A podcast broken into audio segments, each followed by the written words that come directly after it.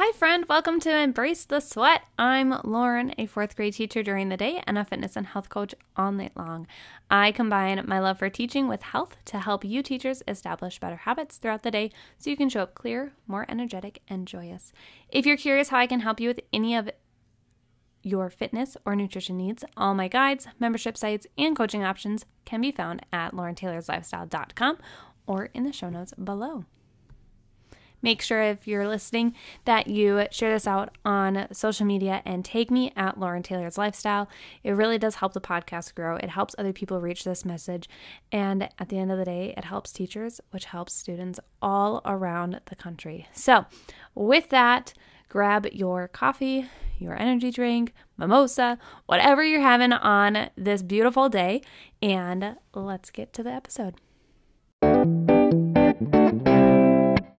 Back, friends. It is episode 29 of Embrace the Sweat podcast, and I've actually started recording myself doing these, which is kind of fun because then I can use them in different marketing. I put them on my TikTok, I put them on my um, like Instagram, I throw them in my Facebook group. So you can kind of get little tidbits of it all throughout your week because this is the best spot for the most realistic advice for your health and your mind and everything else because there's a lot of people out there that, first of all, don't have a lot of expertise that are sharing things out, especially on Instagram. I see this a lot. They're like, one person takes one nutrition course or they take one workout programming class and they think that they can program everybody's and they should be charging hundreds of dollars a month when they have no real experience or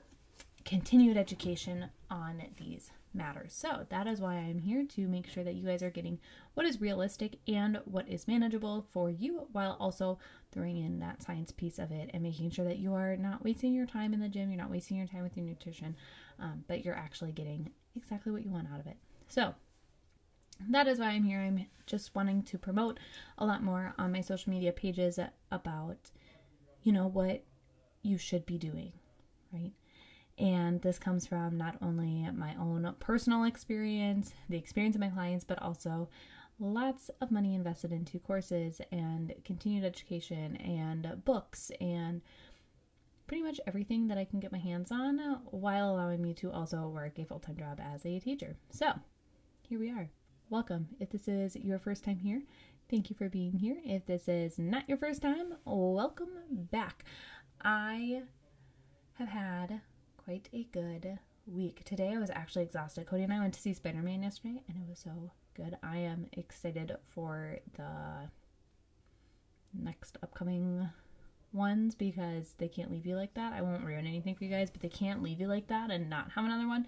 And then I was told by somebody on my Instagram that they have actually signed for another two or three um, movies. So, something to look forward to. If you have not yet gone to see it, it's a good one. Anyways, cutting to the chase because this is a quick tip Wednesday for you. Managing stress. So, stress is uh, not only like stress from your life, it's stress from workouts, it's stress from cardio, it's stress from sleep or the lack thereof. It is stress from relationships and um, your spiritual, your mindset, your internal health, everything is stress in our life, pretty much. So, how do we actually manage that stress? For me personally, when I hear stress, the first thing that comes to mind is people will tell you to like relieve your stress, take a bubble bath, like just like sit in a bath. Like it's so relaxing. And to me, that sounds like the literal worst use of an hour of my time.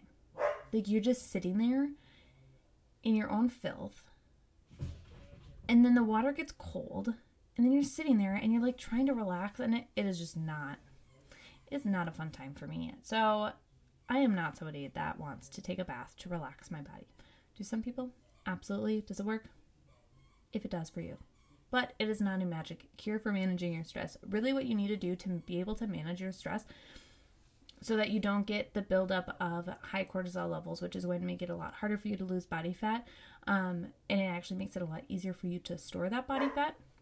You want to keep these levels at a moderate spot and try to level them throughout the week so that you're not getting like big spikes or dipping down really far because that's going to make it harder for you to get the gym progress that you really want in um, your goals. So, what I like to do for clients that have really high stress is limiting your workouts. I know that this sounds very backwards, but you need to be able to recover well from your workouts. And that's not always necessarily like from a muscle standpoint. Like, okay, maybe your muscles aren't getting that sore, but really what you have to do is you have to be able to recover internally in order to have the best output. And so, in order to fully recover from those workouts, a lot of times this means taking girls down to only training four days a week. They're used to training six or seven times a week, or sometimes I have girls come to me that are doing like two days, like they do cardio in the morning and then they go lift in the afternoon,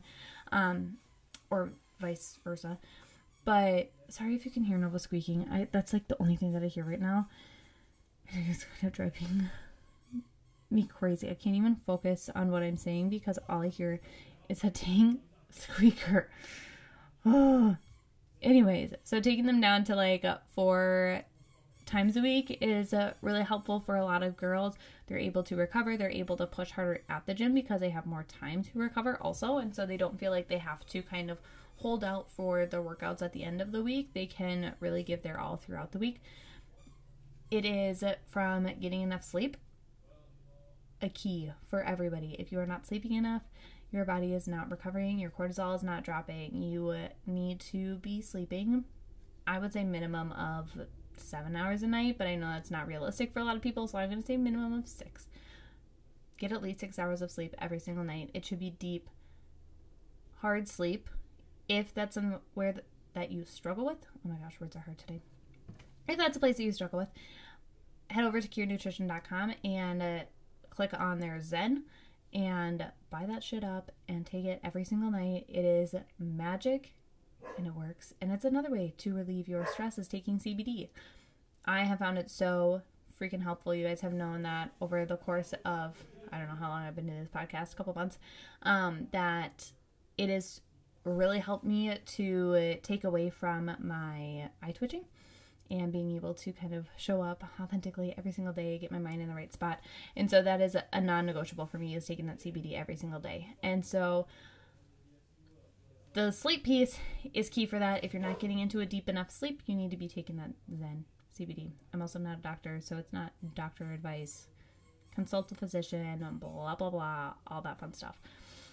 Anyways, so you need to basically take your body out of the like running state and put it into a parasympathetic state. So you want to be able to calm yourself.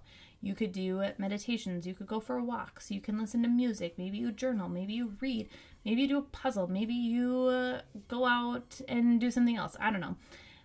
It doesn't have to necessarily be like, ew, sit in your filth in a bath and like watch the bubbles and like sit there and make it look super cute on your Instagram story when we all know that that water is probably already cold and it is not enjoyable. Like, I'm sorry, I just I can't get behind the bath thing. It just drives me insane. I hear it from school all the time. Like, oh, make sure that you are like taking care of your stress and feeling for yourself. Take a bath tonight. Like, gross. Please, no, I've been sweating all day. That is disgusting. I do not want to sit in a bath. Give me a glass of wine. Let me sit on the couch with my book and read for hours on end, and I will be so happy and content and stress free because that's the only thing that really gets me. Not really. I do love going for walks. I love listening to music. I love meditating. I love journaling. All those things really do help me to be able to manage my stress and show up better the next day. Um, I'm going to leave you with that because it's just a quick tip for the day. So a little less than 10 minutes for you. Please comment your best stress management tips on here, share it out to your story, tag me, um, tag it, the Embrace the Sweat podcast. Um, what's that thing?